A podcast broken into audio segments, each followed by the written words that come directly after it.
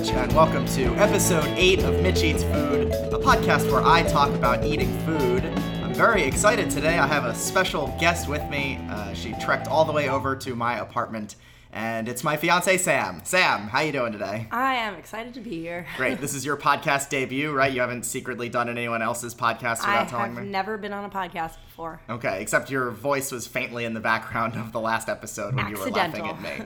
So, episode 8 of Mitch Eats Food. Thanks everybody who's already subscribed iTunes, SoundCloud, Stitcher, Google Play Music. You know all that already. We are going to talk about ice cream because it's Saturday morning and we just had some ice cream last Friday night at a place called Tipsy Scoop in Kips Bay in New York City. And this is a place that you discovered, and I think you saw a video on Thrillist, right? I saw a Thrillist video. That's how we find a lot of our places that we end up going to.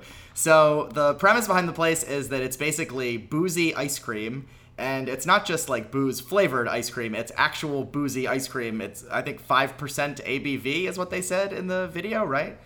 So, um, so do you want to tell everyone about uh, about Tipsy Scoop and sort of your first impressions when we got there? well, my first impression when I got there is that I loved it that they called themselves a barlour, like an ice cream parlor, but Mm-hmm. barlour. I love a good pun. Sure. Um, and the flavors on the menu looked awesome. I think right away I knew I wanted to get the dark chocolate whiskey salted caramel. Um, Yeah. But then I sampled a couple of others because they looked really good. Yeah, so we got there at like 8 o'clock on a Friday night, and there was a huge line. Actually, it wasn't even a line. There were just like people hanging out outside, I think, eating. And then inside, it's kind of like this tiny little place, and there was a big line. And it's one of those places where they're like, move up, we gotta keep the door closed, and you're like jam packed in there waiting uh, with these people. But the line probably we were no, I wouldn't say no longer than five, ten feel minutes. like my personal space was invaded. Ooh, It was okay, our, our first disagreement. It was it was full. It was a it was a full. It was a crowded room, I would say. Um, but definitely worth. It wasn't a, a super long wait. So we got there like eight o'clock on a Friday night, and they were already sold out of a couple flavors. But I think luckily uh, they were not sold out of anything that we wanted to try. So we did the same thing. We both got some samples. Um, which uh, which which flavors did you sample? I sampled the cake batter vodka martini and the red velvet martini, uh, both very good. Um, something that I noticed about all the flavors was that there was a really good balance of the flavors. Like it tasted like ice cream and the chocolatey, red velvety cake battery stuff that it was supposed to taste like, but you could also taste the alcohol in it.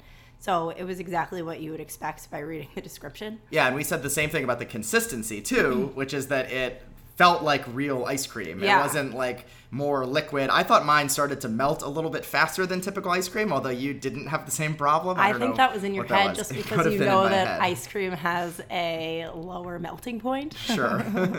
um, so I actually I tasted the mint chocolate chip, just like a little the plastic scoop, and I was like a little bit worried at first. So the that flavor is called the spiked mint chocolate chip, and I still don't know what kind of booze was in it because it, most of them said, but that one didn't. And I was a little bit worried because it tasted kind of like normal mint chocolate chip. But then I got my actual scoops, and I was much happier with The it. The menu says that it was infused with creme de menthe and Oh, does chocolate liqueur. Yeah, Oh, all see, of them I was looking at the big board on the wall, See, and the then you were looking at the menu that was like printed out that we were. that- yeah, they had a stack of menus and it had So a that's on me. description of what was in each flavor. It was good. It was minty. I think I already knew what flavors I wanted, and I do this at ice cream places all the time. I knew what flavors I wanted, and uh, you ask for the sample, and I sort of do the thing where I'm pretending that I'm thinking about getting it. I and think everyone does that. And then it's like, well, you know what? I'll just get the ones that I wanted to begin with. So I got two scoops. I got the uh, also the dark chocolate whiskey salted caramel, and then I also got a scoop of the strawberry rhubarb bourbon. And I'm happy to say that I liked both of them more than the mint chocolate chip. The mint chocolate chip I thought was good. It just tasted like good mint chocolate chip. Maybe if I'd had more of it, I would have uh, tasted more of the booze. But it's really nice. You taste into it, or you you take your first bite, and you really do taste the booze, like you said, uh, where it's like a nice balance. And uh, so, like, it was fun getting the one whiskey and the one bourbon because I don't even know that I could really articulate the difference between whiskey and bourbon in the taste. I like both, but it was interesting. You you took a bite into one, and I said, "Oh yeah, that's whiskey," and the other one, and I was like, "Oh, that's bourbon." And the strawberry rhubarb was really good. I think that I preferred the taste of the dark chocolate salted caramel just because it's hard not to love a dark chocolate salted caramel. To me, that's just like a great ice cream flavor.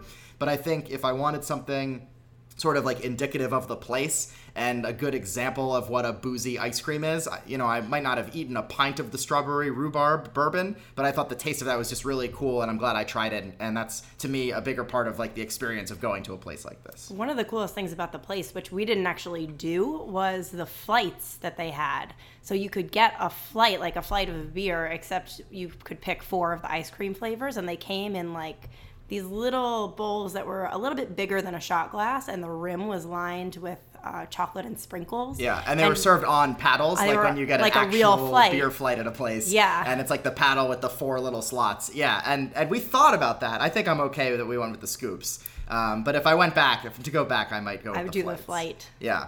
Um, let's see. We are. Oh, so the the last thing that I'll say, I uh, everyone had. They gave me the wooden spoons, and this has nothing to do with this place. I just want to say for the record that I'm anti wooden spoon. I just don't like them, and I know that places like you know when you're a kid and you get like the little water ice thing, and it has like the wooden. I've just I've always hated that. I think that's why I like the wooden spoon. Mm. I don't.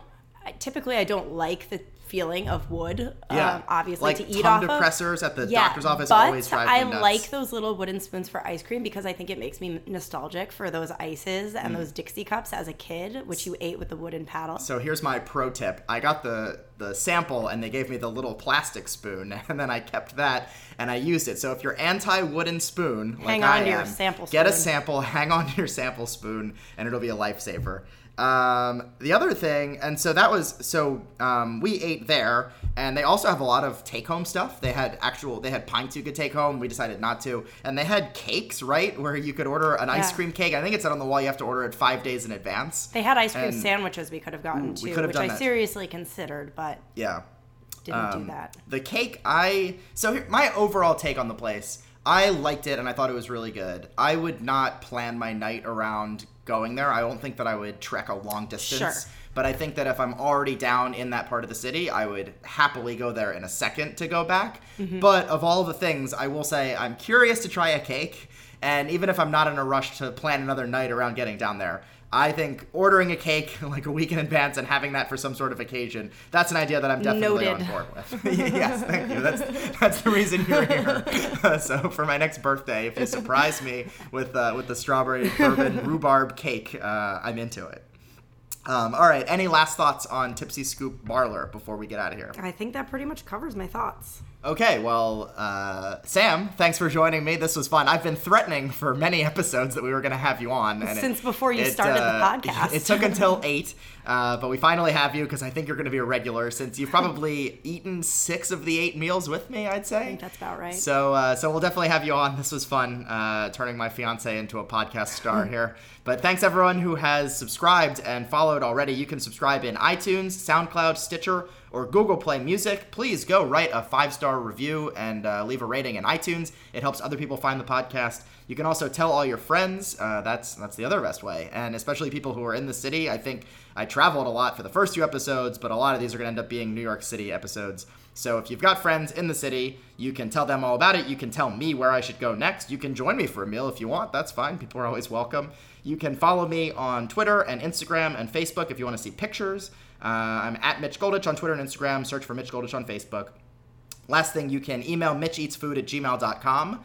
And you can also crank through the old episodes. We're at eight, but they're short, so they're easy to get through. Thanks, everybody who's listened. It's been fun hearing from people who've enjoyed it already. And we'll be back with another episode soon.